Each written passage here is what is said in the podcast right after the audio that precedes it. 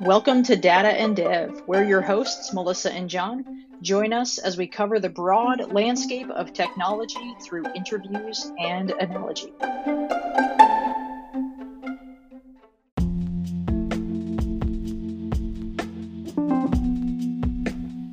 Our goal this season is to talk to real people doing real jobs in the tech field and gain some inspiration, maybe some encouragement as we hear their stories. I'm always fascinated by origin stories. How did a particular person get to where they are? Why did they make the decisions they made? What challenges did they face along the way, and how did they persevere through those challenges? For those working in tech, there are a few common paths into that first tech job. For today's guest, that path was through a boot camp. Now, opinions about boot camps are quite varied. There's lots of haters, sometimes with legitimate gripes, as there are schools out there that are predatory in nature, but sometimes those gripes aren't so valid. So, we figured let's hear directly from a boot camp grad. Emily and I overlapped during our time at the Flatiron School. Yep, I am also a boot camp grad. We both had some frustrations about our experience and our time there while we were going through the, the school as well as during the job search process. Neither of us solely had rose colored glasses on as we were going through Flatiron, so it was really great to catch up with Emily in this conversation and to see that in hindsight, now with a few years into her career, her perspective on Flatiron is very positive. I'll let her fill you in on the rest. So I introduce to you Emily Morgan, Senior Front End Engineer. So today with us we have Emily. Emily is an old classmate, I guess, of mine at Flatiron School. We met there, and she has pursued a career in tech. So we're going to hear about her journey into tech today. Emily, you want to tell us a little bit about who you are and where you are? Sure. Yeah. I am in Raleigh, North Carolina, and I'm currently a senior front end engineer at Revelstoke Security. And Revelstoke is a newer job for you, right? How long have you been at this current company? I started in December, so just six months at this place. Okay. Prior to working as a software engineer, tell us a little bit about your professional background. Yeah, so before I made the switch, I was a, a college English professor. I had gotten a master's degree and then moved to Kansas City, Missouri, and was an English professor at a community college there, and then moved to Richmond, Virginia, and worked also at a community college there.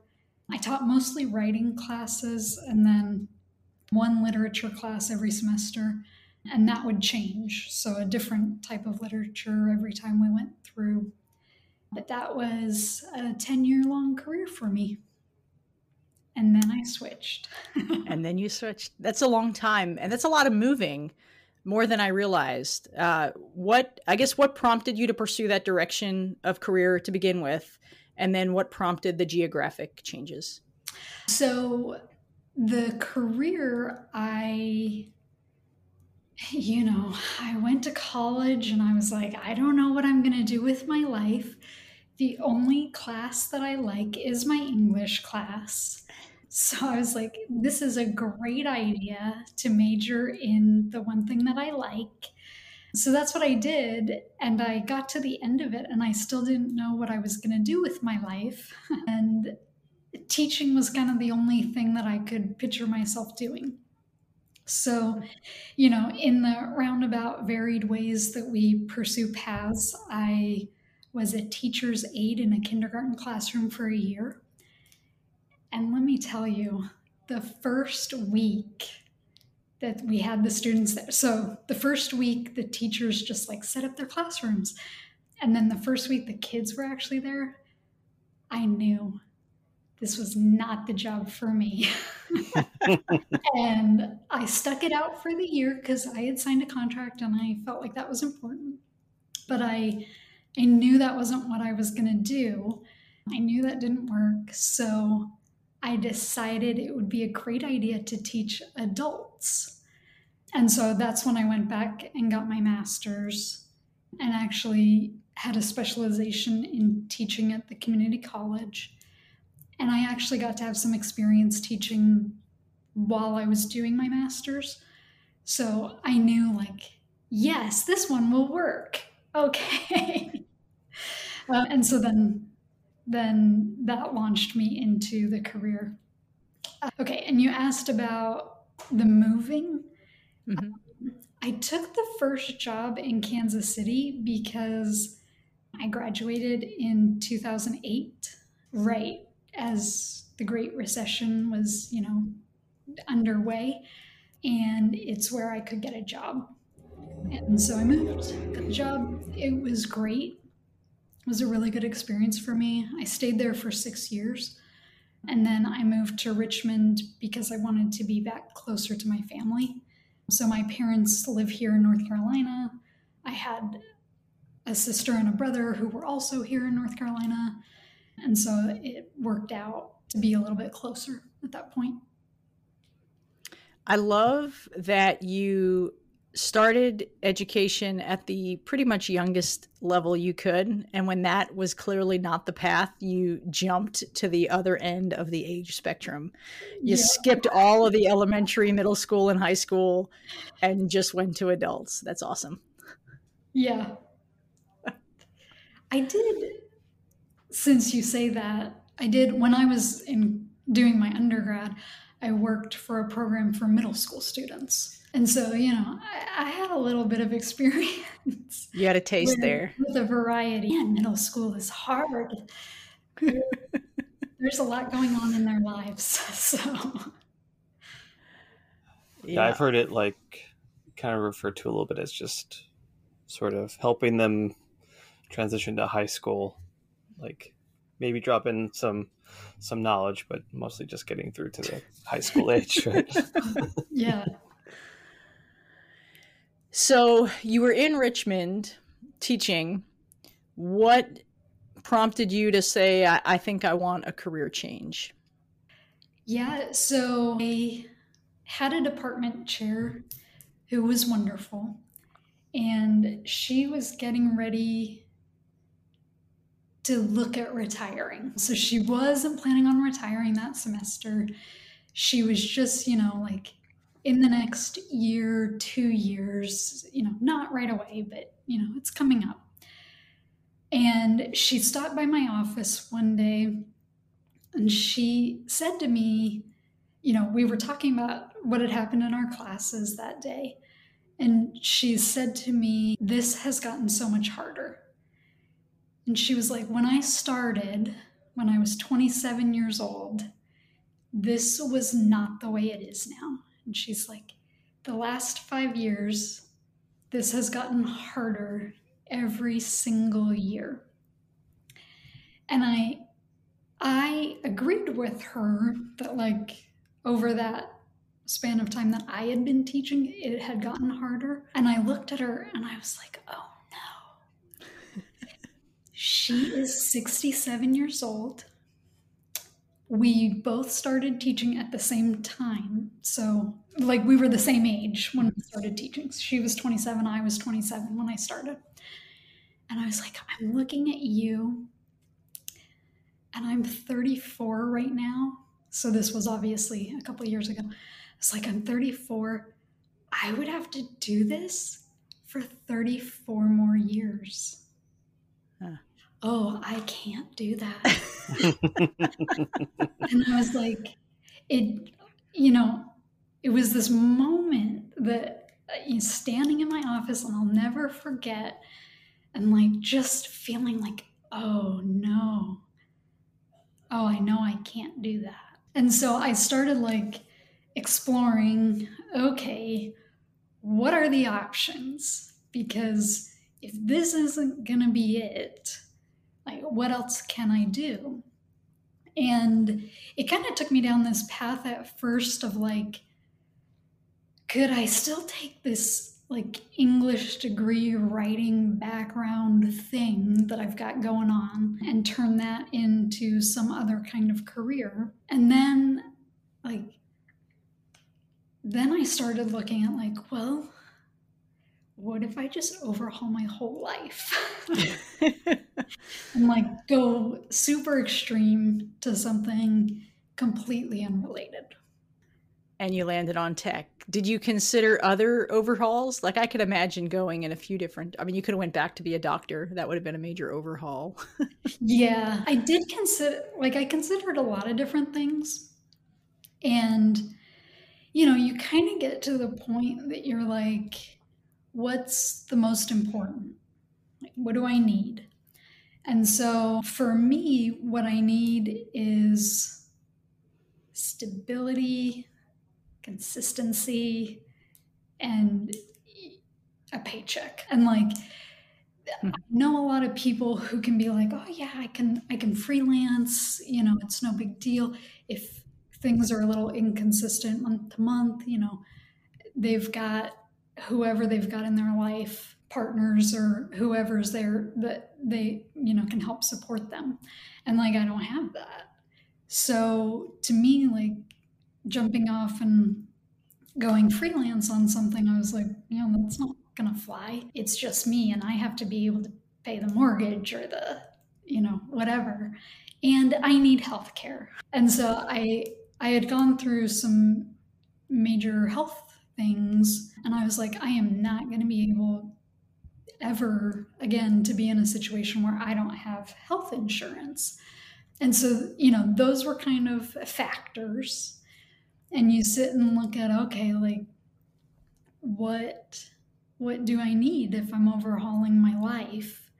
What do I need if I'm going to jump away from this thing that's hard, but actually pretty stable for me, you know. And so that was kind of the thing was I I didn't want to jump into something like freelance writing that would be different every month, doesn't provide health care, that kind of thing. And so I actually, my sister and my brother in law are in tech. And my sister was like, You could do this. I was like, I don't think so. I'm an English major. I don't think you understand. Like, that my brain doesn't work like that. And she was like, Yes, it does. Stop. And she was like, You know, just try it out. And so that was kind of the big, and she and her husband also said it to me. And they were like, You know, if you want a good job that you can stay in for a really long time, you know, that's going to be fairly stable. I hesitate saying that, but like, given given all the recent yeah. Yeah, news of recent yeah. news, but you know, it, it can be stable-ish. Uh, but you know, it'll provide health care, that kind of stuff. They're like, you know, you should really think about this. I was like, I think you guys are crazy. And they're like, look, go on Codecademy and try it out.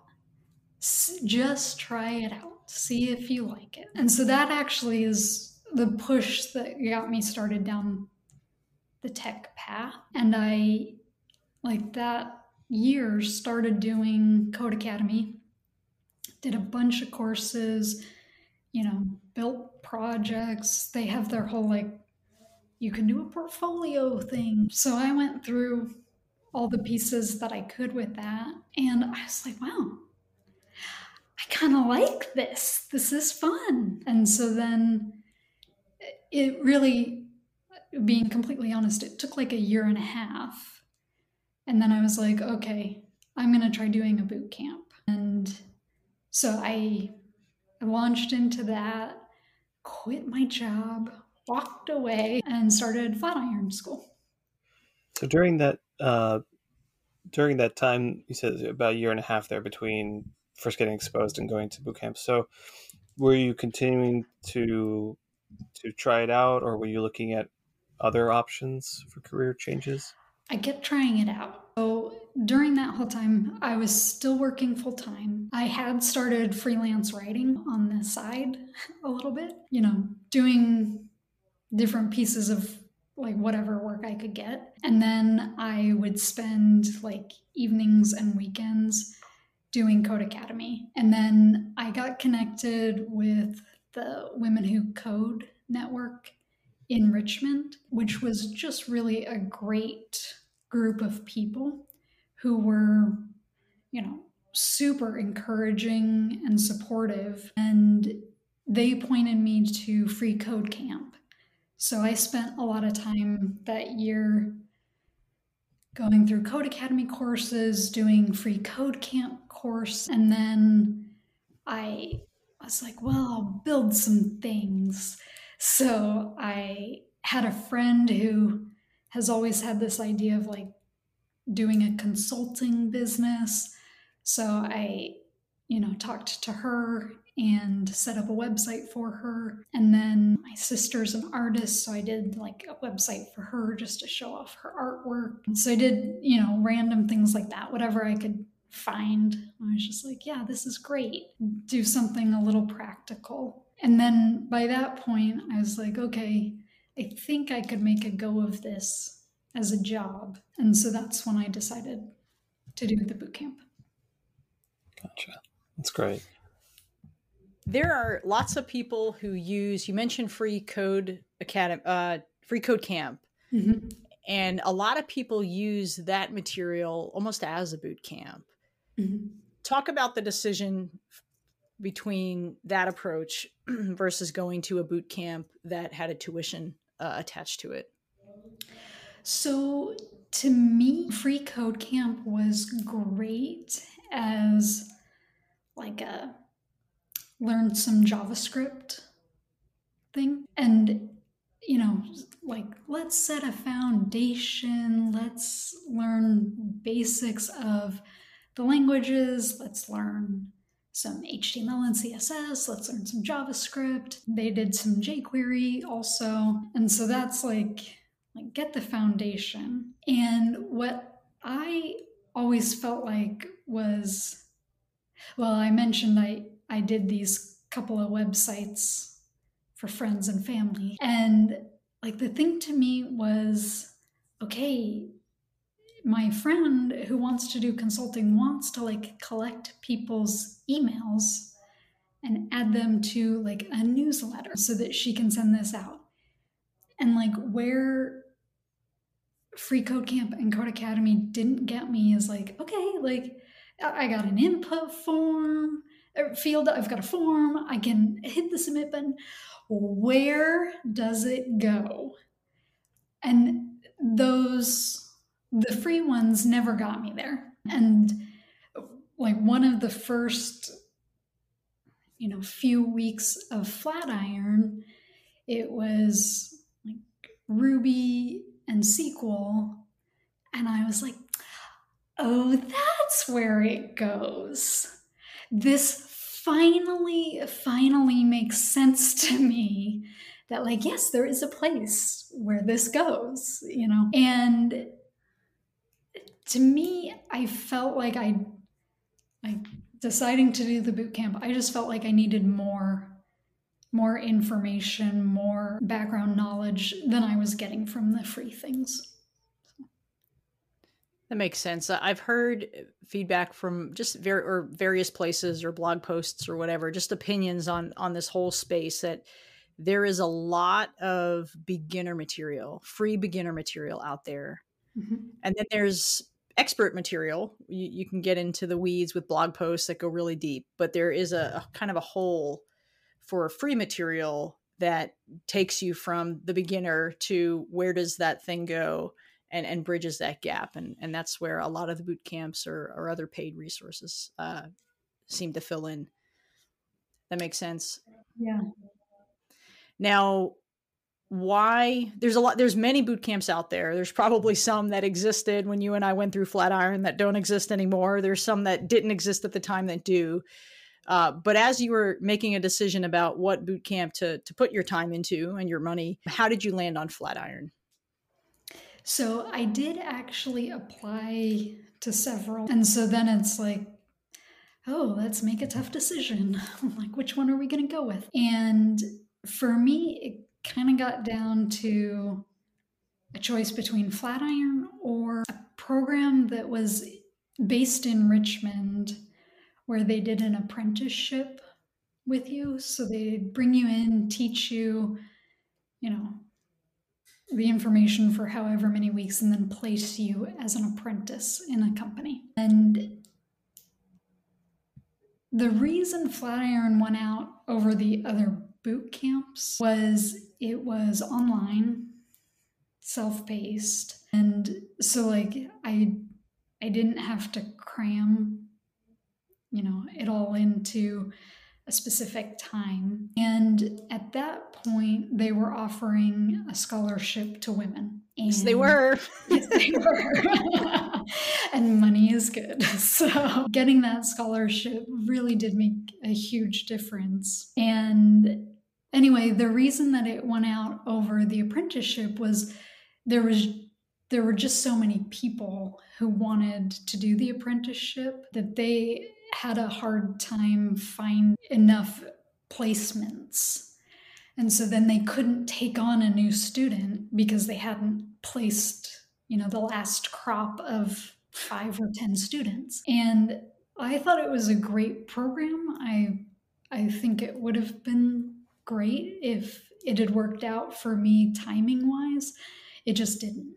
So I decided to go ahead and do the thing that like was there and available right now as opposed to waiting for who knows how long it would have been. Yeah and flatiron does offer uh, in person so for people listening there are in person options in different cities. I did the online as well. I didn't want to have to move. I didn't want to have to cram it in. I wanted it to work around my schedule and that online option made it really easy and flexible and it sounds like you're in the same situation. Yeah, I felt the same way. Now you quit work though to do Flatiron. So you were that, that's a huge leap of faith. Like you really were all in on this decision and this transition. And after you, you spoke about the importance for you to, to make sure you had medical insurance, like there's a big risk in general. And then it's, I would think, an added risk to take this uh, leap. So why did you go all in that way versus continuing to work full time and doing Flatiron on the side? That's a really good question, and I kind of feel like the answer is because I was crazy.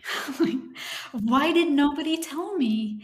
Hey, you don't have to do this. Yeah, but also I I think my mindset at the time was if I go ahead and do this full time, I can finish in four months and get a job. And if I, the thing about teaching is you signed a contract, you're committed for a full school year.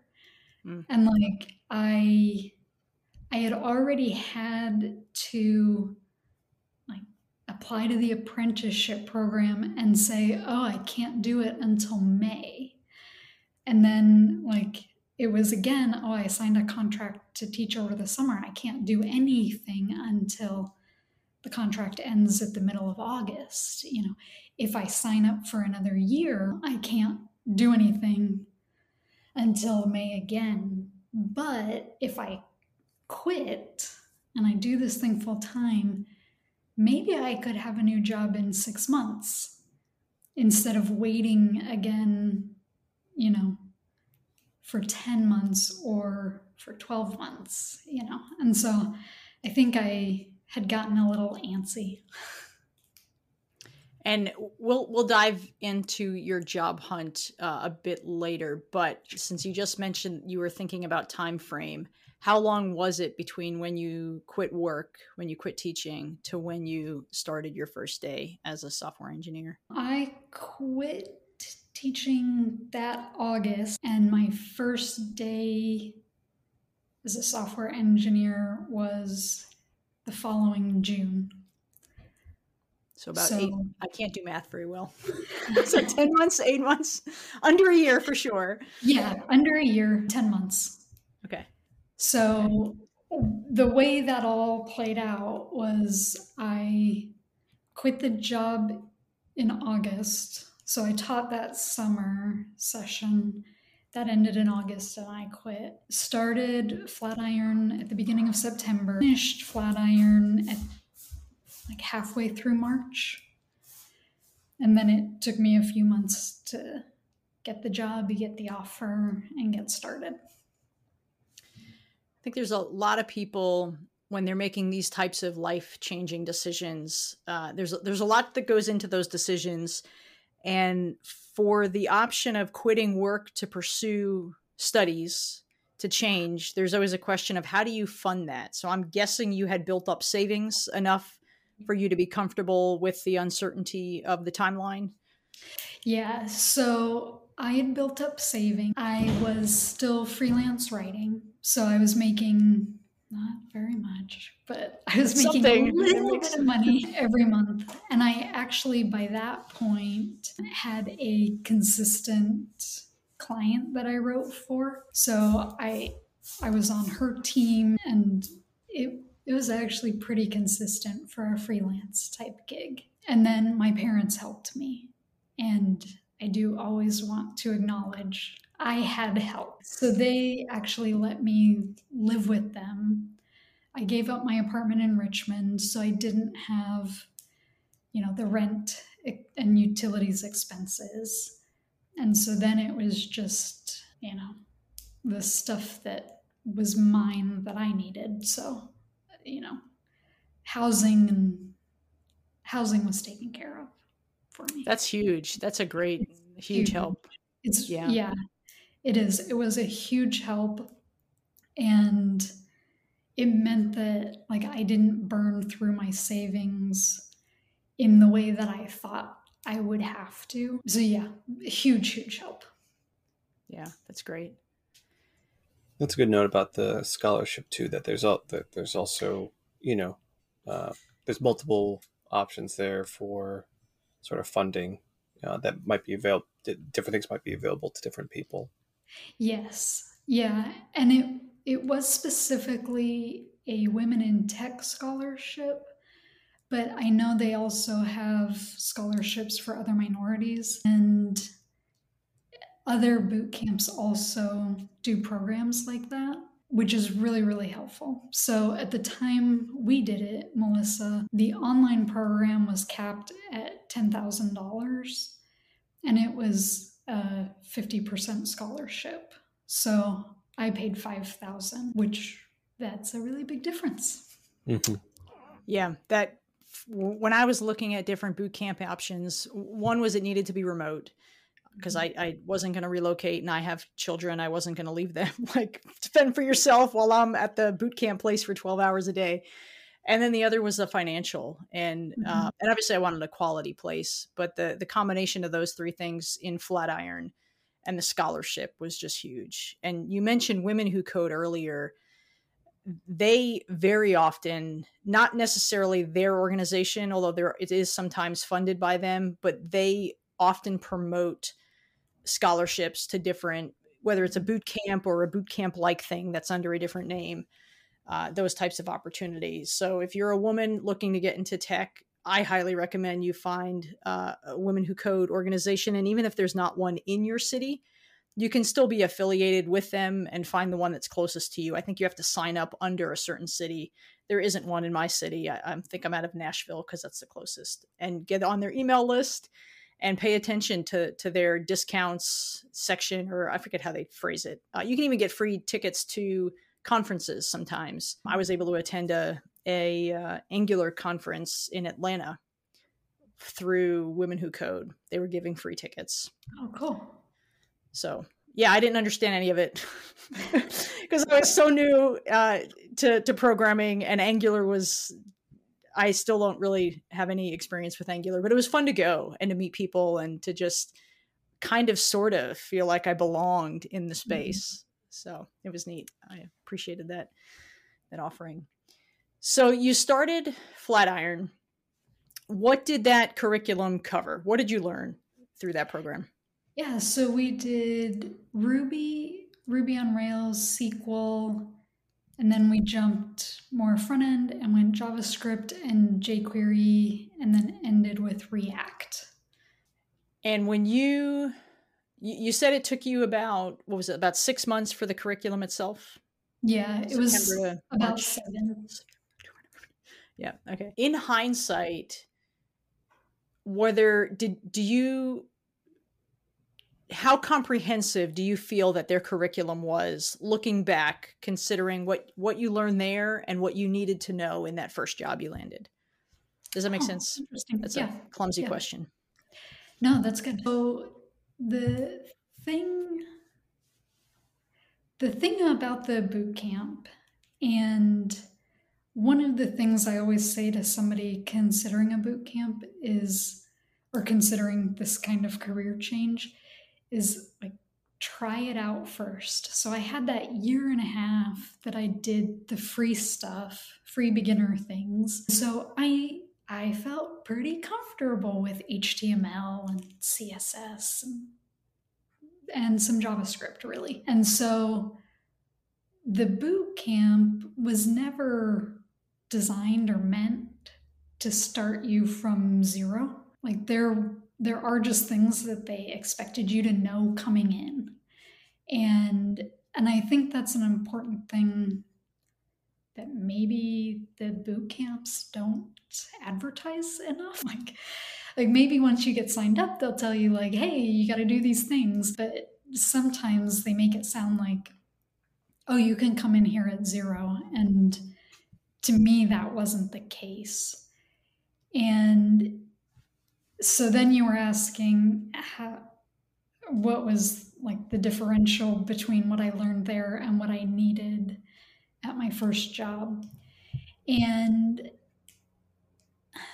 maybe this is just uh, my perspective because I was a teacher, but the boot camp was never supposed to teach me absolutely everything there could be to know, you know? Like mm-hmm. that that's just not possible. And so a big part of what I needed from them was how to learn things and how to figure out like okay i have no idea how to tackle that thing that i'm being asked to do. Where do i start? Like how do i break this down? You know what what questions can i google to start figuring this out? And so like at my first job we used vue js so I learned React in the boot camp, came into the job and had to use Vue, which has some similarities but is just a different framework. And so part of what I got out of the boot camp was like, okay, learn a new language from the very beginning. Like, where do we start? And like having React gave me some like the terms and the lingo and the things that I needed to be like, oh, okay, so with Vue, we're doing this thing, which is like this in React. And so I understand, you know, reactivity principles or whatever, because that that was something that I had at least gotten a foundation in. Oh, one thing I was, I was curious about, or so was this uh, this this was a program specifically for front end, uh, or was this uh, or, or no, yeah, it's billed as full stack. full So stack? we got the Ruby and Ruby on Rails and SQL part to be a you know more full stack. What I found, I don't know if you had a follow up question along with that. Oh, I guess I was curious if one was that if, if Flatiron has other programs, and then uh, and also like were you considering other yeah, uh, other programs? Yeah. Yeah. So yeah, Flatiron, it's marketed as full stack. I think, you know, depending on where you get a job, like it could actually work out as yeah, I've got enough of a foundation to be full stack. They nowadays they have other additional like options. And so I know they've got like a, a data Melissa, do you know? It's a, it's a yeah, it's a data science. Sorry. data Yeah. science. They have a cybersecurity at this point. I think maybe one or two other tech, not specifically engineering, but tech related uh, topics, fields, channels. Yeah. I think they might even have a design, like a UI. I think you're right. So I check it out every so often. Yeah, like, "Hmm, I wonder what they're up to in a while, now. Like, I see something come up. At that point, so this was now for 2018. It was a long time ago. This is, this is ancient history. So they only had full stack. That was the only option. And so most of the boot camps that I looked at at that point, they were full stack. They weren't doing spec- specializations the way some of them do now. Gotcha. gotcha. And then, and I, I guess I, I'm curious a little bit. Uh, you know, we'll be talking about the, the job hunt, but I guess going in, or as you're going through Flatiron, did you did you have a sense of like that you wanted to be, you want you wanted a role that was full stack, or did you have like you know any preference for front end, back end, or I did not have any sense or preference really. I, at that point was like we keep it open, we apply for everything, like you know, we'll see what works out. I did have the experience of like, you know, I built a couple projects and a couple things, and so I like seeing things change on the page. Like as I'm doing it, that's fun for me. But I I didn't really have a I'm going to specialize in this kind of goal. I've noticed, uh, well, notice might be a little too strong. I have a perception, we'll go with that, uh, that a lot of boot camp, camp, I said that funny, boot camp grads end up front end. And I, I think I just like from LinkedIn, you know, just people that we were connected to through Flatiron.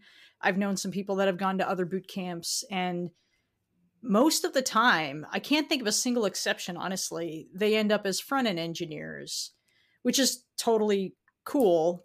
But it it it almost seems like, yeah, you do get some back end knowledge, but there must be a focus in the curriculum more toward the front end if so many people are ending up there both personally and just from your interactions with with other folks you're, you've worked with is that perception consistent with what you've seen So the funny thing for me is I actually do know some boot campers who became back end engineers. And I also know some who became quality engineers. And so I feel like there's a little bit of variation, but the vast majority, I would agree, become front end. And I think so. I think my experience is shaped a lot by the fact that my first job out of the boot camp was at Pendo. And Pendo had a really strict divide between this is front end and this is back end. And mm. like, oh, we don't cross over. We don't do this full stack business. Like, no crossing of the streams yeah, if you are front end, you do not come into our space. If you are back end, you do not come into the front end space. And and the language is there. So the front end was always JavaScript based. The oldest part of the code was like when they first started as a startup was Angular JS. So like Angular 1.5 or something. And then and then we shifted into Vue and the backend was in Go, Golang. So oh, it, it wasn't like we could say, oh, I know JavaScript, so I can come in there and write in your node land. Like it was totally different. So we we didn't cross, which you know, the experience that I had in at Flatiron, really it was a lot of time spent with React at the end of it. And so people see React on your resume and they're like, hey, great, you could be front end. This would be excellent. And uh, Pendo was dealing with some actually really complicated data. Revelstoke is too. So like maybe it's just everybody deals with really complicated data. I don't know. But Pendo had some really complex data to deal with. And they were more open and willing to be like, hey, you finished a boot camp. Great. Come on in as a front end. Like show us what you can do. They were more willing to take a chance uh. on a boot camp grad in a front end role, where in a back end role, they had like such a long list of requirements, even for an associate role, like that very first role. The list of requirements was so detailed that, like, that's just not the experience you were getting, anybody that was getting from a boot camp. So, the one person that I do know that did a boot camp and was a back end. They had actually been in tech before they did the boot camp. Mm. So, like a, a very different circuitous kind of path, but that's how they ended up in that role. Interesting. Do you, I'm asking for your pure speculation now, because I've thought about this a lot, probably more than is useful. Actually, any pondering on this isn't very useful. As far as the why, like why so many boot campers end up in front end, do you think it's that more companies are willing to take that chance on the front end, like you just mentioned, versus the, the back end? If, well, one, if it's not Ruby on Rails, on the back end, it is a completely different back end structure. And that may be a bigger leap for a, a boot camp grad at their first role than react to Vue. So I asked a question and then I kept talking, so I'll re-ask the question. do you do you think it's because more companies are willing to take that chance on the front end for somebody so brand new versus taking that chance on the back end? Yes. Yeah. Yeah, I absolutely think that that's the case. And at Pendo, I spent a lot of time interviewing to hire people to work at Pendo not mm. like being the interviewee. And I I was so involved in all of these interviews that I got involved in like rewriting the job post. Hmm. And like, what are the requirements that we ask for in this job post? And like i was like this is trash and this is you know we don't need this you know all of this. So i got involved in that. I got involved in redoing our interviewing process all of that.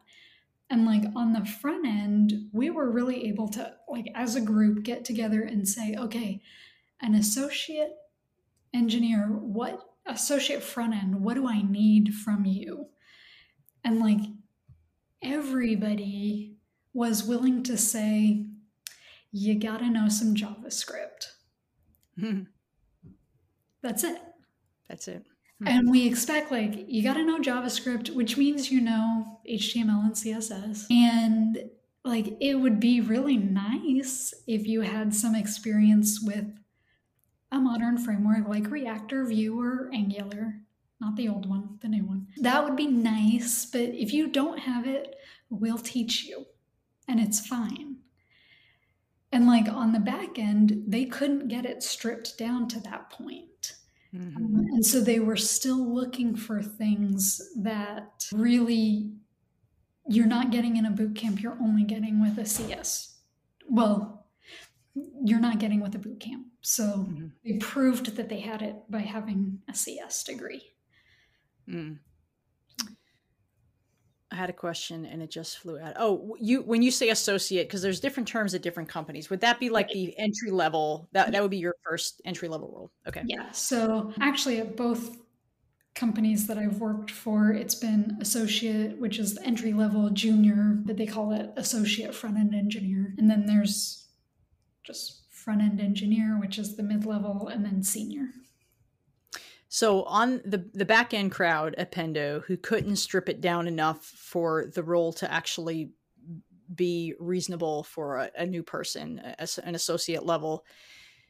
How do you th- uh, again speculation? Do you think it truly is that the needs for the back end were so complicated, it really isn't a good first step? Or was that back end crowd just not willing to say, okay, we're willing to teach you these other things. This you just need this base knowledge here and we'll fill in the gaps from there. It's interesting. Like it's an interesting question to me.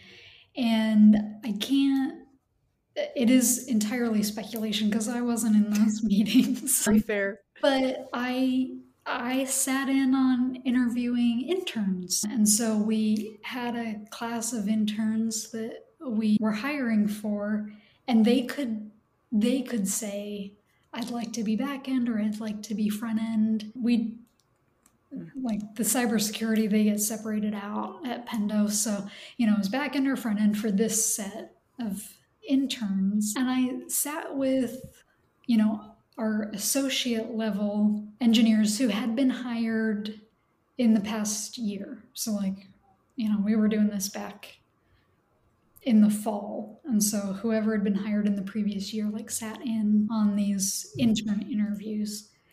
And they're the ones who decided, like, okay, what does an intern need to have a good experience for them, to be moderately useful to a team. you know, like eh, the intern doesn't have to be pushing massive amounts of code and redoing databases or anything like but you know it needs to be a good experience for them. So what do they need? Like what are we going to ask them to do? What's useful? And even that like so, the thing that stand that I remember is one of them said, "Look, they need to be able to write APIs." I go, "Okay." I don't think I did that at my boot camp. I don't think I've ever written an API. I've consumed plenty. Like I, I know how they operate, but mm-hmm. I've never written one. And so like that's the divergence that I that I was there for and then I saw. And yeah, I I don't know if I don't know if it's something that hey with 6 months of mentoring you could take the kind of experience I had with Flatiron and be an amazing back-end engineer. I don't I don't know how much I was missing, you know. Well, thank you for playing my game of speculation. I appreciate it. I'm like, I would like to caveat this and say, like, yeah, pure speculation, and you were not allowed to cross the streams. So, I'm not saying anything bad.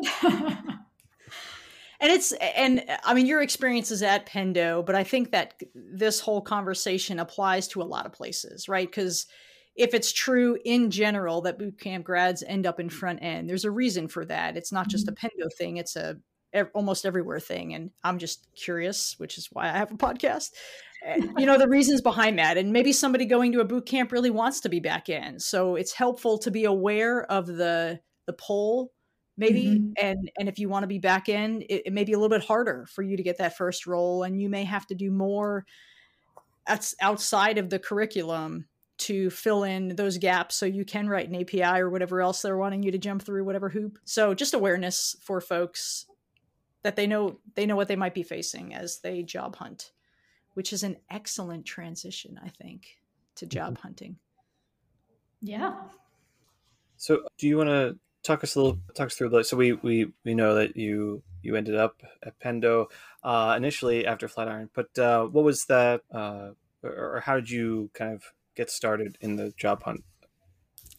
Yeah, so one of the things besides you know the three factors that we've talked about before about flatiron one of the things that i thought was great was they paired you with a career coach and you know that variety of experiences come out of that depending on who your career coach is but just the fact that they you know had thought through like okay we know you're gonna want a job and we're gonna work to support you. So we've got people there whose job is to support you as you job that that was something that was really appealing to me. So I finished like towards middle end of March and then like officially started my job hunt the 1st of April back in 2018. And yeah, so how did I so long ago. so long ago. That's what tripped me up. Like, yeah. oh dear. Um, so like the way we approached that, Flatiron really had a specific these are the things that you will do as part of this career coaching section. And they kind of set it up as like, here's more curriculum, here's how to get a job. And I was like, cool, let's do it. So they had things like making contact with a certain number of people every week write a blog post every week, do algorithm practices, and like work on projects. And so part of it was like still work on your coding skills. And then part of it was like do the networking, like get this thing rolling so that you're really networking. And I feel really fortunate that I was in North Carolina at that point because North Carolina has actually quite a robust tech hub. And so, oh, and this 2018 was the before times. So there were meetups in person, and I went all the time to all these different in person meetups. And, you know, I would just talk to people, and they would be like, Oh, where do you work? And I was like, I'm looking for a job right now and they'd be like, oh, okay, like my name is this. Shoot me an email, send me your resume, you know, whatever. So, it, like, I will acknowledge with that that the world's a very different place and like it was just a different setup. And so, like, I launched into like all of those requirement. Nobody's going to be able to see my air quotes. I'm like air quoting requirements that Flatiron had and I was just like, okay, well, I will I will go about this the way you say to do it and set the network and apply for the jobs and see what happens. It's uh I just want to call it. It's the second time you talked about finding community. You know, you talked earlier about uh, uh, women who code and, and reaching out to them and the support you got there, and then meetups are another form of support. And previous interviews we've talked about there's also you know people can get involved in like open source projects and you can see you know how other people organize code and stuff like that so I, it's it's good to hear that that call out and i think it's uh I, I don't know from my perspective it seems something that's a little bit maybe more prevalent in the tech industry maybe because of the nature of, of the work that it's it's uh, it seems easier uh, or more accessible to to jump into to find a group and jump into it. So for those that are that are going through that process now, it's uh, uh, seems like a, a, big recommendation to find to find those kind of groups.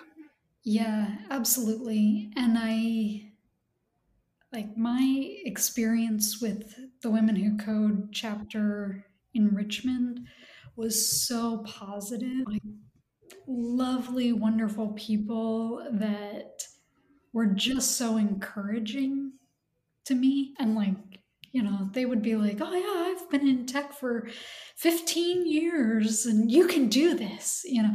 And it was so amazing to have that.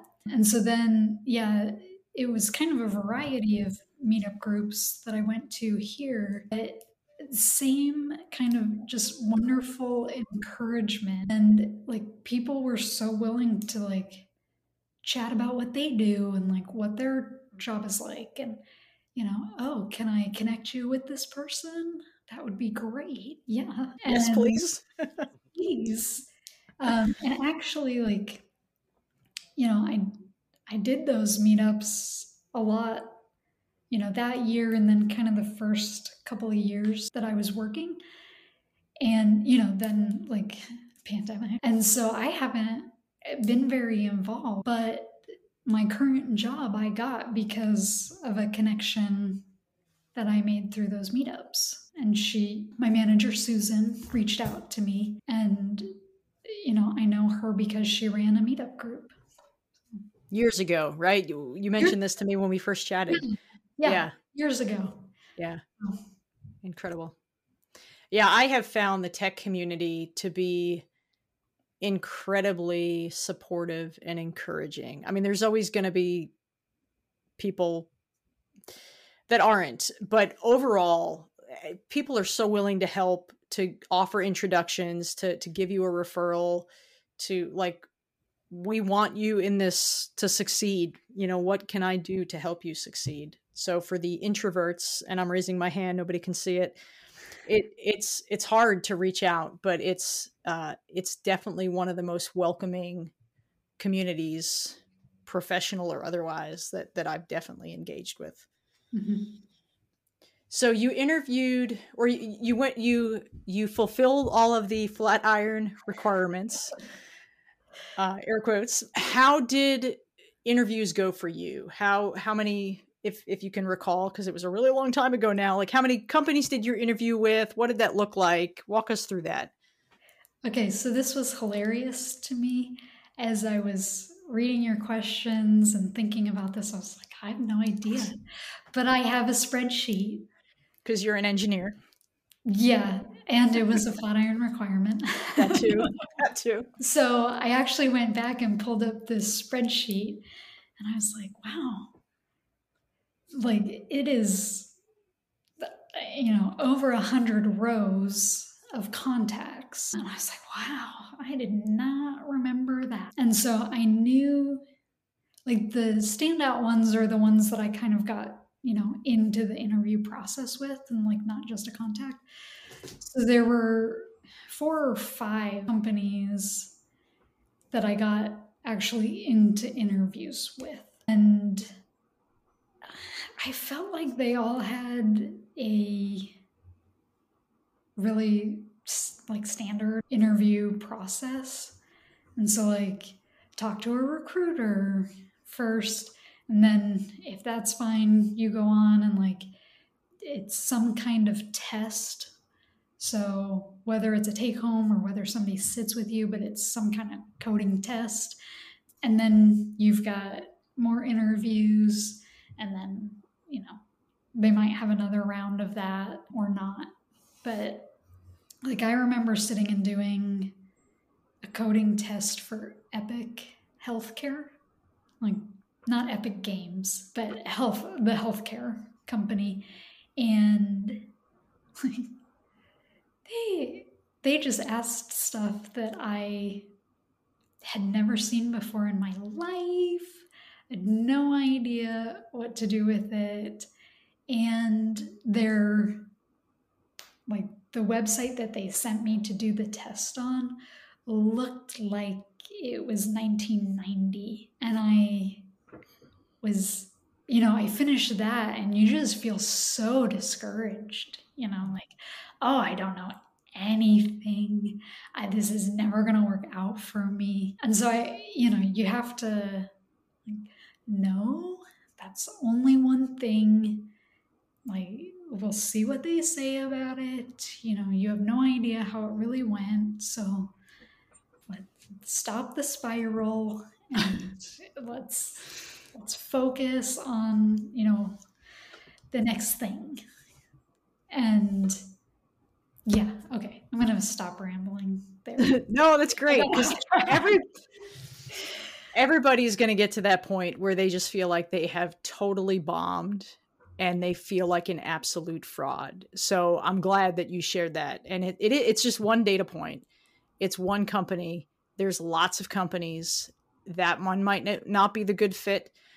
And and that's okay because you're looking for a fit for you as well, where you're going to feel challenged but comfortable stepping into this company and this culture. So if you don't feel like a fraud yet, folks, it's coming. It will happen, but you're not a fraud. It's just a temporary feeling and you just need to move on. Yeah. So there all the processes were pretty standard. Pendo obviously you got an offer from Did you hmm. have any other offers from from any of the other processes? No. And I I looked and like that one with Epic, I got got a rejection. a standard Not thank really you. We'll keep your resume on file. Yeah, exactly. Yeah. And then like just the timing wise, I had the offer from Pendo like a couple days after I had done a first round interview at SAS. And so, you know, I I could have said, mm, let's see if SAS will like speed up the process and like, you know, if I can do something to move on this before I have to accept Pendo's offer. But I I felt like I was so early in that process that it wasn't something I wanted to wait for. And I felt like the offer at Pendo was really great and that it would be a good company to work for. So I was really happy to get it. That's awesome. And and if you don't mind sharing, what what did that offer look like financially? Yeah, so it was seventy thousand as a base salary. I got like four thousand two hundred ish stock options. So they they were ISOs, which still is kind of monopoly money because Pendo. So what has to happen is they have to IPO for those to become real options, and they haven't yet. Or be um, bought out, but I think with Pendo they're seeking to IPO, right? Yeah, yeah. So Pendo now is eight years old, pretty well established, and so what they talk about is IPOing. I think what they say is if they were going to be acquired, that needed to happen four years ago. So anyway, they've they've just turned into a big company at this point. So I I did get the stock options, and then there was a bonus structure, which I think, which like got prorated that first year that I worked there because you know, for their fiscal year, I'd been there like six months of it. And so that wound up Oh, and it's all based on like sales numbers and, you know, accomplishments and if the company's doing well, the full amount of the bonus is paid, but mine was prorated. So it wound up being like 2500. Okay. That's a that that's a pretty I think standard but also solid first first I don't know how to say it boot camp new boot camp grad salary at least from from what I've seen. Yeah, it was a really solid offer. And even comparing with other people who graduated at the same time we did, like it was a very solid offer. And, you know, a company that's based in North Carolina, headquartered in North Carolina, doesn't have to pay like San Francisco salaries, but it was still a very competitive salary. So, I want one thing I wanted to to just to echo you, you mentioned earlier about uh, in the, the the in, in getting the offer and and having like multiple interview processes because usually unless uh, you get lucky you, you don't get them all to line up time wise and so uh, I know in my personal experience I can say that uh, it, it's it's a, a non trivial percentage of the time uh, either either offer can't be made or an offer can't be accepted be, strictly because of the timing of things that it you know we can't like start dates can't line up or just the the length the length and speed of the process you know uh, prohibits it. So it's it's something uh, uh, it's it's good heads up for those that are, are going into that uh, that process that it, it, may happen right? Like you you know you, one thing that may may not be obvious is uh, when you get the offer, there's usually an ex- expiration date tied to it. So you have to mm-hmm. make a decision uh, within like usually a week or two, and, and sometimes you can ask for some flexibility in that. But but uh, but it, it's not uncommon for that to happen. So sometimes yeah, sometimes you, you can get multiple offers, but you kind of have to kind of have to be lucky sometimes to get that as well. Yeah. Yeah, definitely. And I my sister works as a career counselor and so she's got stories about like you know, she knows this person who lined up four offers at the same time. But I don't, other than her stories, like, I don't know anybody personally who's able to do that because the interview process for tech jobs is often multiple round like in my experience at Pendo, it was, you know, trying to line up these specific people to interview you. And so you have to find a time that they're all available to do that. And like it just, it's actually pretty complicated, even just scheduling wise. And so then, you know, you're at stage two with this company an offer with this company and just like trying to get something on the calendar with the third company. And so decisions just have to be made. The stars need to align for that to work. I think it's more, it seems to me, I just finished a, a degree program. And I think when you like enter like a new grad funnel from a traditional education standpoint, you're kind of i think it's a little bit easier to time those things because all the companies are hiring around the same pace and you can play off of each other because they know they're all competing for the same pool of students. But i think when you're kind of ad hoc interviewing and there's no like standard funnel mm-hmm. it's it's definitely more difficult to time those.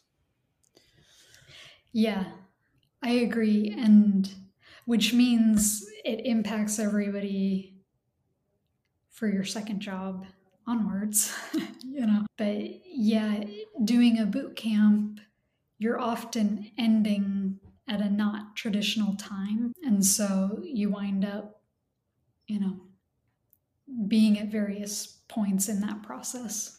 Then, so uh, you, you accepted the offer at, at Pendo and you you, uh, you you joined them. How long into the role uh, uh, did you did you go along until you felt like you know you, you kind of got situated and you were contributing? It actually was fairly quick. Pendo has you know an onboarding system, and so they got me a buddy and he helped me set up my whole computer and explained, you know, the whole process of, okay, you're going to take a JIRA card and push a PR. And, you know, these are the things that you do. And, and so, like, really fairly quickly within the first, well, it wouldn't have been the first week. The first week is just set up your computer. and get a local version running. And so then it's like, okay, if you have some time the first week, like poke around in the app and see what you can see. And so then the second week, it was poke around in the app and see what you can see. And mm-hmm. then my onboarding buddy was like, This is a small bug that you can fix. And I was like, Okay, yes, I can. And so, you know, I don't remember what it was, but it was some small thing that I'm sure had been hanging around the backlog forever because it just wasn't that important.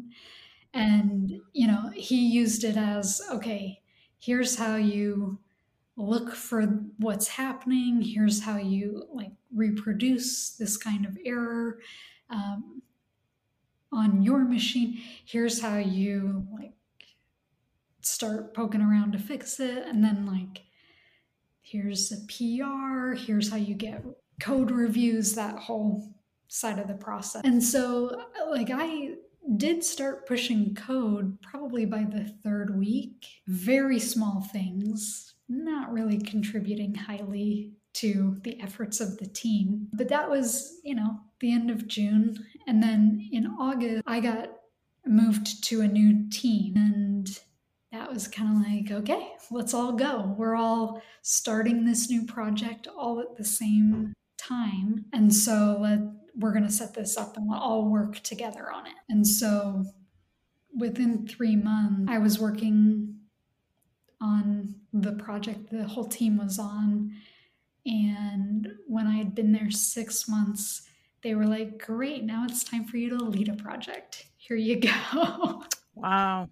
So, yeah, yeah. Which I will say to that, like, Pendo gave me a lot of opportunities. I had a really good tech lead in her name is Jordana. She was really great at giving all of us on the team and me especially opportunities to lead things, to try out something new, to if we felt like we wanted to experiment with something, she would be like, "Yeah, go ahead." And so they were they were very supportive with that. So yeah, I I was leading projects that were very visible within 6 months.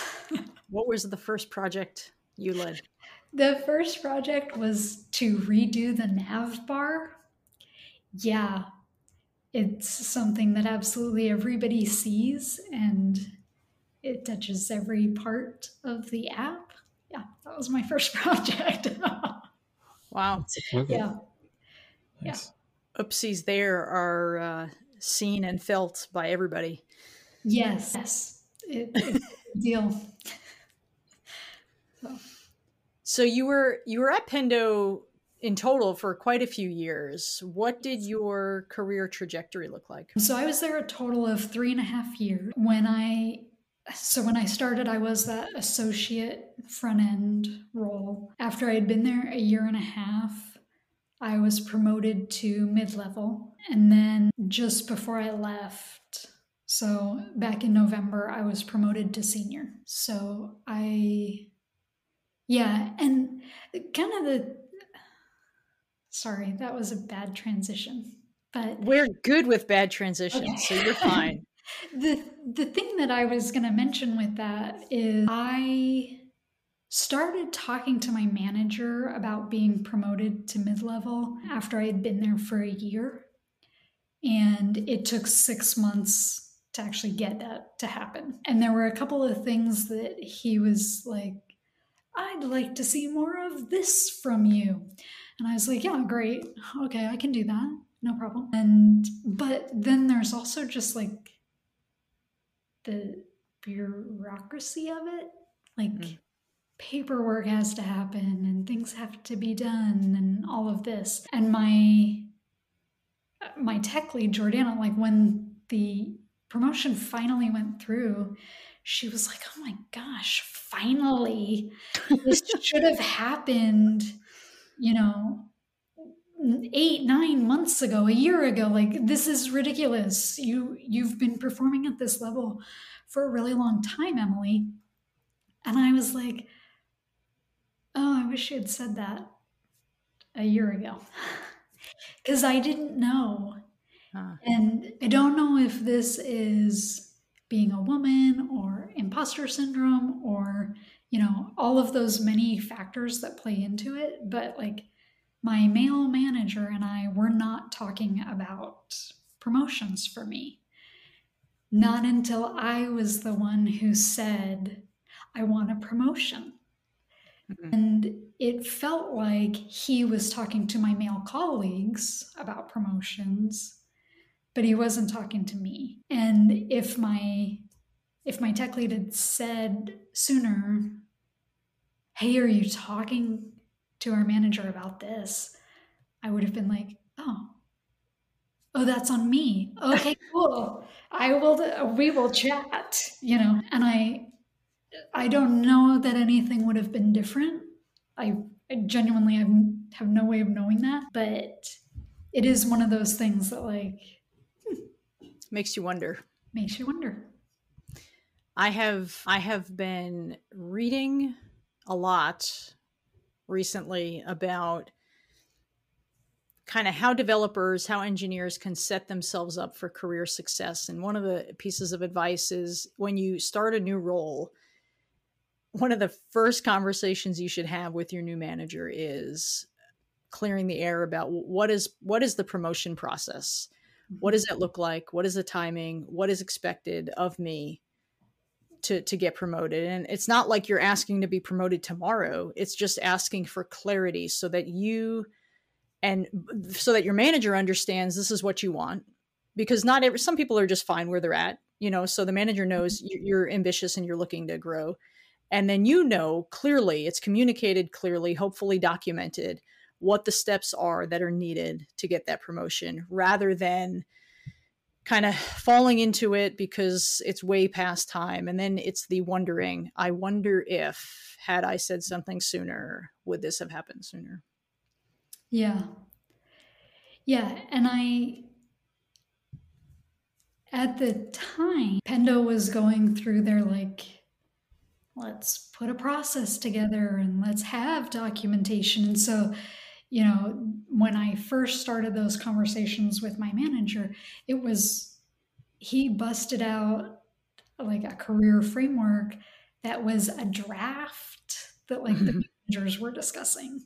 So it was something like it didn't exist prior to that and leadership was working on it. So, you know, depending on what state you're you know stage your company is at. You know when i started at pendo there were there were 50 engineers. Like they just didn't have a career framework yet. So it depends on what stage they're at what the documentation will be like but at least people know what you're thinking and you can know what they're thinking. And so it's it's always a good conversation to have and you don't have to wait for some certain milestone to happen in order to have the conversation. Yeah. Yeah. Yeah. Agree. Like it's I would I would venture as much to, as to say it's it's on it's on the the manager to, to to have those, but at the same time living in reality, right? Like managing up is is a reality, right? Like uh no, no manager is perfect, and so sometimes it's you know as Melissa said, sometimes you, you kind of have to, and and and you said like you kind of have to initiate uh, the conversation, but it is important because like what's even worse, uh, and it's happened to me on previous jobs, which is that you get to the yearly performance review, and the feedback is a surprise, right? And uh, so if if you haven't if, if you or your manager haven't been having those those kind of conversations before you get to your yearly review then and if that's the surprise then it's usually the surprises are not good surprises. So. Yeah exactly. Yeah good good like you said john good managers will take the initiative there. Nobody i don't think anybody should be relying on the hope of having a good manager. Like I think everybody needs to own. I think Matt, one of our other uh, interviewees, talked a bunch about this. You need to own your own career. It's not yes, it's the manager's job to help your career, but no, it's also not the manager's job to help your career. Like it's your job to manage your own career and have those conversations. And hopefully you have a fantastic manager who is doing what fantastic managers do. But ultimately, I think everybody needs to take ownership of their own decisions in the workplace and, and how you interact. And it's way better to know early on that you have a manager who's not going to advocate for you so that you know that with eyes wide open. And if you choose to stay, you know what you're in for. And if you choose to leave, you can make a better decision and find a better scenario. But it, to, yeah, I, I think it's scary, especially when it's your first job. Like I, you know, I'm so thankful to have a job. I feel like I fooled you all, and I'm here now, and I can't have this conversation. But no, you need to have the conversation, and you do it humbly, and you do it, you know, recognizing that you're new. But you just you want to know what it is that is going to be required of me to grow as an engineer, so that my income also grows. I love that. Own your career and I was going to say that too like, it is yours. So, in the exact same way that you get to decide do you want to be front end? Do you want to be full stack? Do you want, you know, do you want to run down the cybersecurity path? Like, like you're going to decide what levels you get to also. And so, like, it's yours. You get to decide. So have the conversation. And yeah, I'll leave it with that. I think we all agree. Yeah. Yeah. So looking I, I want to chat about your new job a bit, but but looking back on your time at Pendo, what was really great about the Pendo engineering culture? So one of the things that I that really attracted me to software development was that people get to work on a team and get to work together. And as a teacher, this sometimes surprises people that I say this, but as a teacher, you are alone. It is so isolating. You walk into that classroom and it is full of people who are not on your side. um, they're like you are you're just alone and at the level because i was teaching college you're on your own to decide what you teach too. So you know there's no standard curriculum. There you know there's very little guidance and requirements there. So you're you're very very on your own and alone. And so i was really attracted by this like hey we have a team and we work together. And pendo was great at that i had really amazing teams that like i liked my teammates as people, like as humans. We cared about each other. And then, like, we cared about the work and wanted to work together on it. And so, like, you know, in the before times we were in person, they have a headquarters here in Raleigh. We did actually work in an office together. Mm-hmm. And so you could turn around and be like, I don't know what to do with this thing. What do you think? You know, and you'd sit and talk about what we were all working on. And so it's all of this sharing all the time.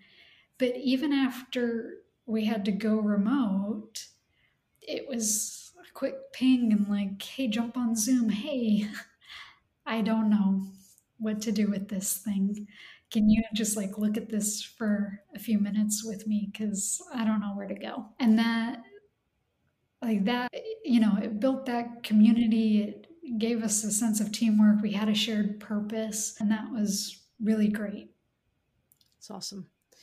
Well, with every pro, there's a con. So, what was the most challenging aspect of Pendo? The thing that I would say is like the constantly shifting priorities. And so sometimes we were given a project and like we'd get halfway through it and they would be like, nope, we don't want you to finish that. We're going to pull you off that, work on this thing. Or we got a really stricted deadline of like, well, if you can finish everything else in two weeks, you can keep working on that thing. But two weeks, uh, you're up. Like it, no more after two weeks. So whatever you finish in two weeks, like it's got to be shippable. And so just that, you know, constantly switching, like you spend a long time planning for something and setting it up and, you know, vetting it and figuring out an architecture for it and all of that, and then get pulled away to work on something that you haven't had time to plan. And so that, like, for me personally, that was always a little bit of a struggle. Like, how much of that do you think was due to being in a startup versus not every startup is like this and there's some cracks maybe in the the planning? I think a lot of it is a startup. I think a lot of it is you know changes in what leadership thought was important which some of that might be coming from like customer feedback which hmm. is great like let's incorporate customer feedback but some of it might just be like you know, somebody thought this other thing would be cooler. and coin flip that morning, the wind changed directions. Yeah. Or you know, or they they were presented a plan and thought it would only take this long and it turns out it's taking you know twice as Longer. long and they didn't think it was worth the twice as long time frame. So, yeah, a lot of different reasons I think for it. But, you know, if like the last project I was on for the six or seven months before I left, that project actually got pulled and they're not finishing it. But, you know, it's something we thought was important enough to work on for seven months. And so then you're like, oh my gosh, all this work I put into this thing, which you can't take that personal. Right. That it is not personal. It's just the work. But, you know, you have to get to the point that you're like, oh no, right, right. I'm not taking this personal. Okay, this is fine. This is fine. Just throw out the last seven months of my life. It's okay. Yeah. yeah. I thought we were doing well with this. yeah. As you, oh, go ahead, John. Sorry, I, I just say, yeah, I that's happened to me both at a startup and a big company. So it, it, it can happen anywhere. anywhere. and for for a lot of reasons that have nothing to do with the quality of the work. It's just it's it can be the market, it can be budgeting, all sorts of things that are you know. So yeah, yeah, that's a, it's it's a difficult thing of not taking it personal, right? And like being mm-hmm. like, okay, on to the next thing. Yeah. As you look back, so when you left Pendo, you were a senior. You came out in as a junior slash associate.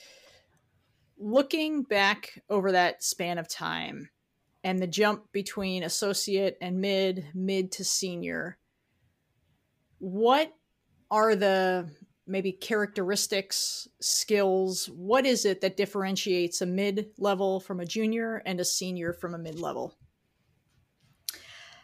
Um, so, kind of the way Pendo approached it was junior, um, you're learning. It, you know, everybody falls into that and is just like figuring out what's going on what and that that's learning the language that we're using. It's learning our code base um, and you know whatever tricky things might be lurking there um, it's learning um, how to test your code. Um, so we used Cypress for automated testing, but also like just, hey, you made this change.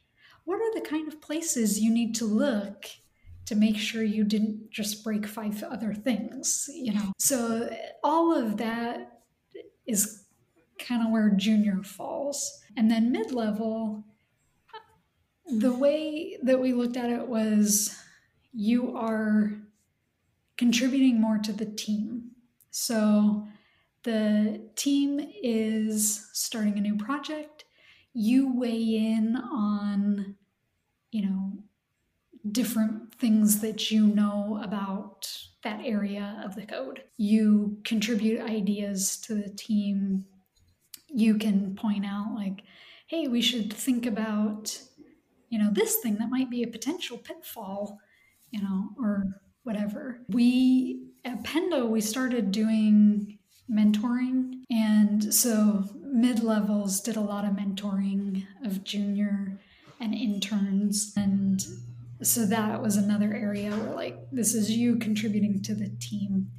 It's also you like taking on bigger pieces of work. So, you know, instead of like sticking with the small chunks. Maybe you take on something that's project level and you're building out a feature with you know multiple parts and moving pieces and then getting to senior that was about being a leader on the team and so taking a project and leading it from start to finish and looking at like oh, okay, this is a project. I need to talk to our product managers, our designers. We need to figure out how we're going to split this work up in a way that makes sense. And then, like, leading, distributing that work out to your teammates, keeping things kind of running on track with a project. So, yeah, it really became about leading different projects, stepping more into a leadership role, and then also like being involved with the company more than just your individual team. That makes sense. And this is here for bad transitions. So you're now at remind me of the name of the company because I'm going to butcher it. Revelstoke. Revelstoke. I was going to call it Revel something else. Revelstoke. What uh, did you jump there as a senior level? Yes.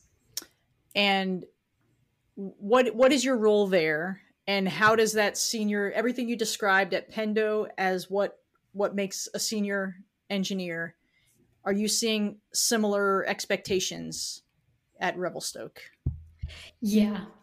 So I am senior level at Revelstoke also. And as I came in, I'm on a front end team. So teams at Revelstoke are divided very differently than teams were at Pendo. So my team is the front end team. There's now five of us. I was number four to join. So it's a big difference to be at a company this much smaller.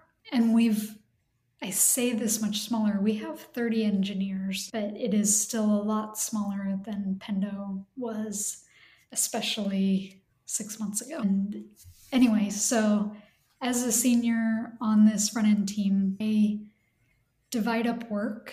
So that idea of taking a project and writing cards for it, like I came in and that was the first thing that I was asked to do was to take this uh, project that we're working on and start dividing up cards based on the designs that we were given. And then it's a lot of, well, I don't know this is expected or if I just took it on, but it's mentoring. So we have we have my manager and then me a mid-level and a junior level. And so I've I've worked really closely, particularly with the junior level near just as a mentor, just you know, working on different things, pairing, talking through like, okay, how would you tackle this card, you know, this piece of work. And, you know, just trying to set that up. So we've got like a team that functions well together. There is, of course, a code writing component. Oh, code. you don't oh, say. I do still do that, which is so great. But yeah, I I write a lot of code every day still. So what good. what tech stack are you working in now? We actually use Vue.js. The transition was we're using Vue 3, and at Pendo, we were still on Vue 2. So that was a little bit of you know there's substantial enough changes that you're like oh yes i have to do this this way now but that's been it's been nice to have the background in Vue. and we use graphql and apollo also and what does what does revelstoke security do so it, we are a cybersecurity company that is building, we call it a SOAR platform. So it's SOAR stands for Security, Orchestration, Automation, Response.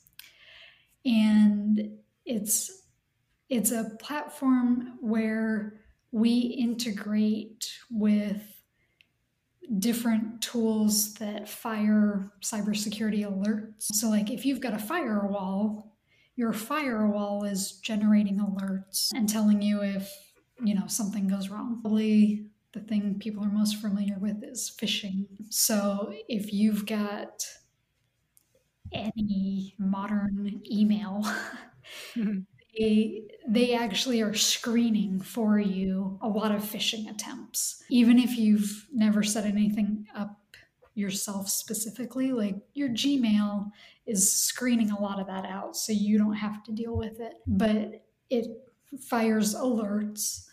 And so we create integrations with those tools to give cybersecurity analysts an easier place to see those alerts and to manage them. And so we give them a place to like just ingests the alerts, but then they can set up an automation to say like oh gmail fired that thing yes clear that out of everyone's email across the entire company i want nobody seeing that and we're setting up a platform where that can all happen automatically. That's pretty cool. I I saw. I think this was on Twitter, and this is a tangent tangent, but if it's going to bug me if I don't share it because I thought it was hysterical. Uh, a, this somebody working for a company, their internal security folks were running like tests basically to see who falls for phishing attempts. And they sent out an email that looked legit saying, you know, due to the rising inflation, inflation and gas prices, everybody's getting a $30 gift card every month to help with commuting costs. Click here to retrieve your your card. Oh, and it was oh. totally a you know internal test for phishing. And the guy clicked yeah. on it. Next thing he knows he gets an email from whoever internally you are now signed up for a security class because you just fell for the phishing attempt I thought that That's was funny. Disappointing. I mean, can you imagine like the excitement to be like, oh, some relief from gas, and then yeah, oh no, I have another meeting to go to. yeah, that's oh, that's pretty neat. A little that's uh, yeah, yeah, yeah. I mean, they could have, but it has to be believable, right? That's what yeah. makes them dangerous. Yeah. Is it's got to be believable. Yeah. So, what prompted the change to this new company. You mentioned that a prior connection reached out, which I think it's so mm-hmm. impressive that she remembered you from numerous years ago. Walk us through your decision to to change companies at this point. Yeah, so I have loved Pendo really don't have anything bad to say about it in case that wasn't clear. I had such a great experience there. But when you look at this industry, there is value placed on having a variety of experience and staying at one place. Even as I switched teams and did different things, like it wasn't adding to that kind of variety that I feel like I need. And so that was the reason for the change. Really just looking at, like, okay, if I want my career in this to last until I'm 67, like like my department chairs did, you know, how do I make this a good, robust, well-rounded career? And so yeah, it was just looking at, okay, I need need some more experience. I need to try something different. And this is still a front end role. So there are similarities, but it's a whole different industry being in cybersecurity. And it's it's interesting how much like you have to think about different things just because of that like cybersecurity aspect of it. So I have been learning a ton. It was, you know, just uh, uh, real quick, one thing on that was, I guess maybe it's because of the generation that my father grew up in, but like I, I had gotten this strong impression about you know like like him he had worked for like a single company for many many years uh and you know where uh you have pensions and stuff like that makes it makes some sense, right? And then when I started at my first job and I asked someone sort of what the average tenure was, and they're like, "Oh, about four years," and I was just my eyes just blown. It was way different. So I was just like, I was like, "Oh, wow!" But it, it but it's true, right? Like, uh, you know, but to your point, they're like, it's it's uh it's a pretty at least in the tech industry, it's a healthy thing to go to just get exposed to even if it's the same kind of role and the same kind of job, just to get exposed to different ways that people design their systems, design their stacks, and, and how they operate as teams and stuff. Yeah, definitely. And it's it's interesting for me because like you said, there's a generational difference. But coming from academia, like mm.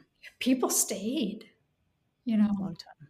Like my first job, I had tenure. I could have stayed forever, you know, and they would never have gotten rid of me. but that's, it's just a difference in what's valued. Yeah. And like Melissa, you mentioned going to a conference. I went to a conference probably my second year of the job an in-person conference you know that's a little different and you know just was chatting with people and this one man i was talking to was like oh how long have you been at your job and i was like oh you know it'll be uh, it's almost two years almost two years now. And he was like, Oh, so you're looking for your next thing. and he was like he was very much like it is time to go. And wow. i was like whoa not ready yet. I i don't feel like i've got my feet under me yet. But yeah he very much and he said like he had been in the industry 10 years 15 years and he was like my first job they were like stay here 2 years and then it's time to go you need more experience. So you've got to go try something different. And i i thought that was interesting. And you know from his perspective i stayed far longer than i should have. But it was a i thought it was still valuable experience for me. All right. So it's our lightning round which never actually works out that way because people elaborate which is totally cool. But I we've got some standard question what's that I can try to be lightning. I, I think I don't know if John came up with this idea or I did. I really don't remember, but whoever, whichever one of us did, in my mind, I'm picturing like a game show. You know, yeah. it's like the lightning round in whatever game show, and you got like three seconds to answer, but whatever. It's all good. okay. so thinking back to when you were first interviewing, do you have any advice for folks on handling those interview nerves? Yes, Amy Cuddy did a TED talk about power posing. Yes, and you are meant, one of the power poses is you stand like Wonder Woman. So hands on your hips, you know, all of that. And stand like Wonder Woman for two minutes before your interview. And it changes listen to the TED Talk. It's great. Changes all kinds of hormones. She gets into the details. But it even if like that doesn't happen, like hormones and stuff, even just taking two minutes to like, okay, I'm good. I got this thing. I'm going to rock it. Like, repeat something in your mind of like, I'm amazing. I'm awesome. And, you know, it, it really did help me. What is the worst work mistake you've made? That you're willing to share? So I did actually cause a Sev 1 once, which at Pendo, we had severity levels and it was like a DEF CON scale. So like Sev 1 was not the worst because a Sev 0 is the worst, but a Sev 1 means you tanked the app on for the customers. And so I I did do that once just once. But the the ones that like stand out in my mind as like uh, cringy are the communication mistakes. And so like I was given a bug to work on once and everybody was like, "Yeah, Emily, you can take this one. It's fine." And this was probably within my first year of working at Pendo. And they said, "Yeah, take this bug, no big deal." And I didn't understand that it was crucial and that people were waiting for it to go to prod within like two hours. I I didn't understand that part. And so it was just a total miscommunication. And I I know if I had asked the questions or if I had, you know, known to do something different, like it wouldn't have gone that way. But it was, you know, after 5 p.m. on a Friday and they were like, "Are you still working on that?" And I was like, "Uh yeah. I I don't have it fixed yet." Because I didn't know they were waiting. So Yeah, communication is uh it's tricky. It's tricky. Yeah. Yep. Yeah. I'm a big fan of over communicating. Yeah, definitely always clarify the due date. When when is it due, right? Like the expectation. Yeah. Yeah. What is something you wish you knew when you were starting your career in tech? Uh, I think I'll go back to that own your career. So there's a lot of options, there's a lot of considerations and decisions to be made. So like, take the time and explore and decide what you want out of it. I like that. And uh, for someone that wants to get started uh, down the path of being a front end engineer, uh, what advice would you have for them? I mentioned this kind of briefly before, but my advice is always try it out for free. before you get committed to something. Just test run. There's plenty of resources out there, and it gives you the chance to see if this is something that you're interested in, that you could like or enjoy, or like even stand to do before you get down a path too far. Very wise words. What is the most interesting non tech fact about you? I read more than 100 books every year. That's the English teacher in you. yeah, or something.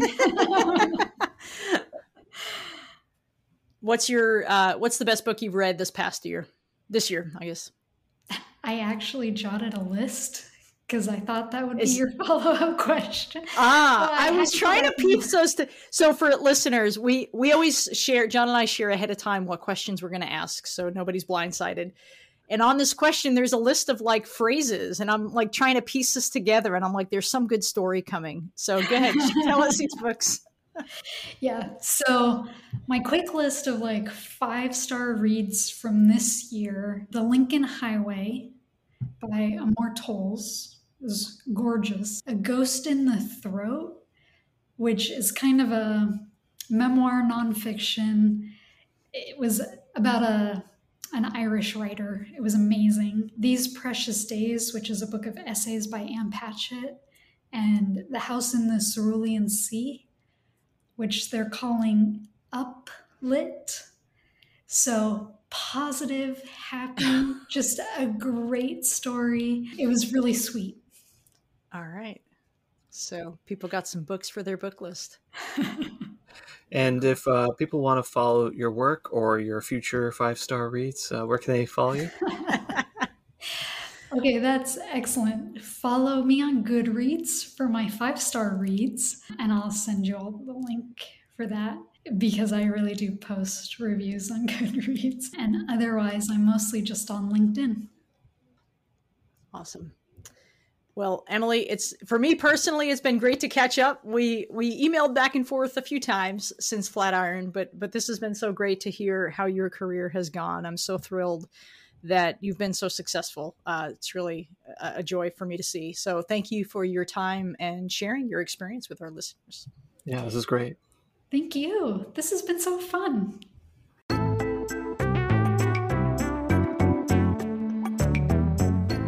I cannot overstate how much I love interviewing people. It is so much fun to get to ask questions, learn about someone's background, or catch up with an old colleague, and just have an excuse to talk to people.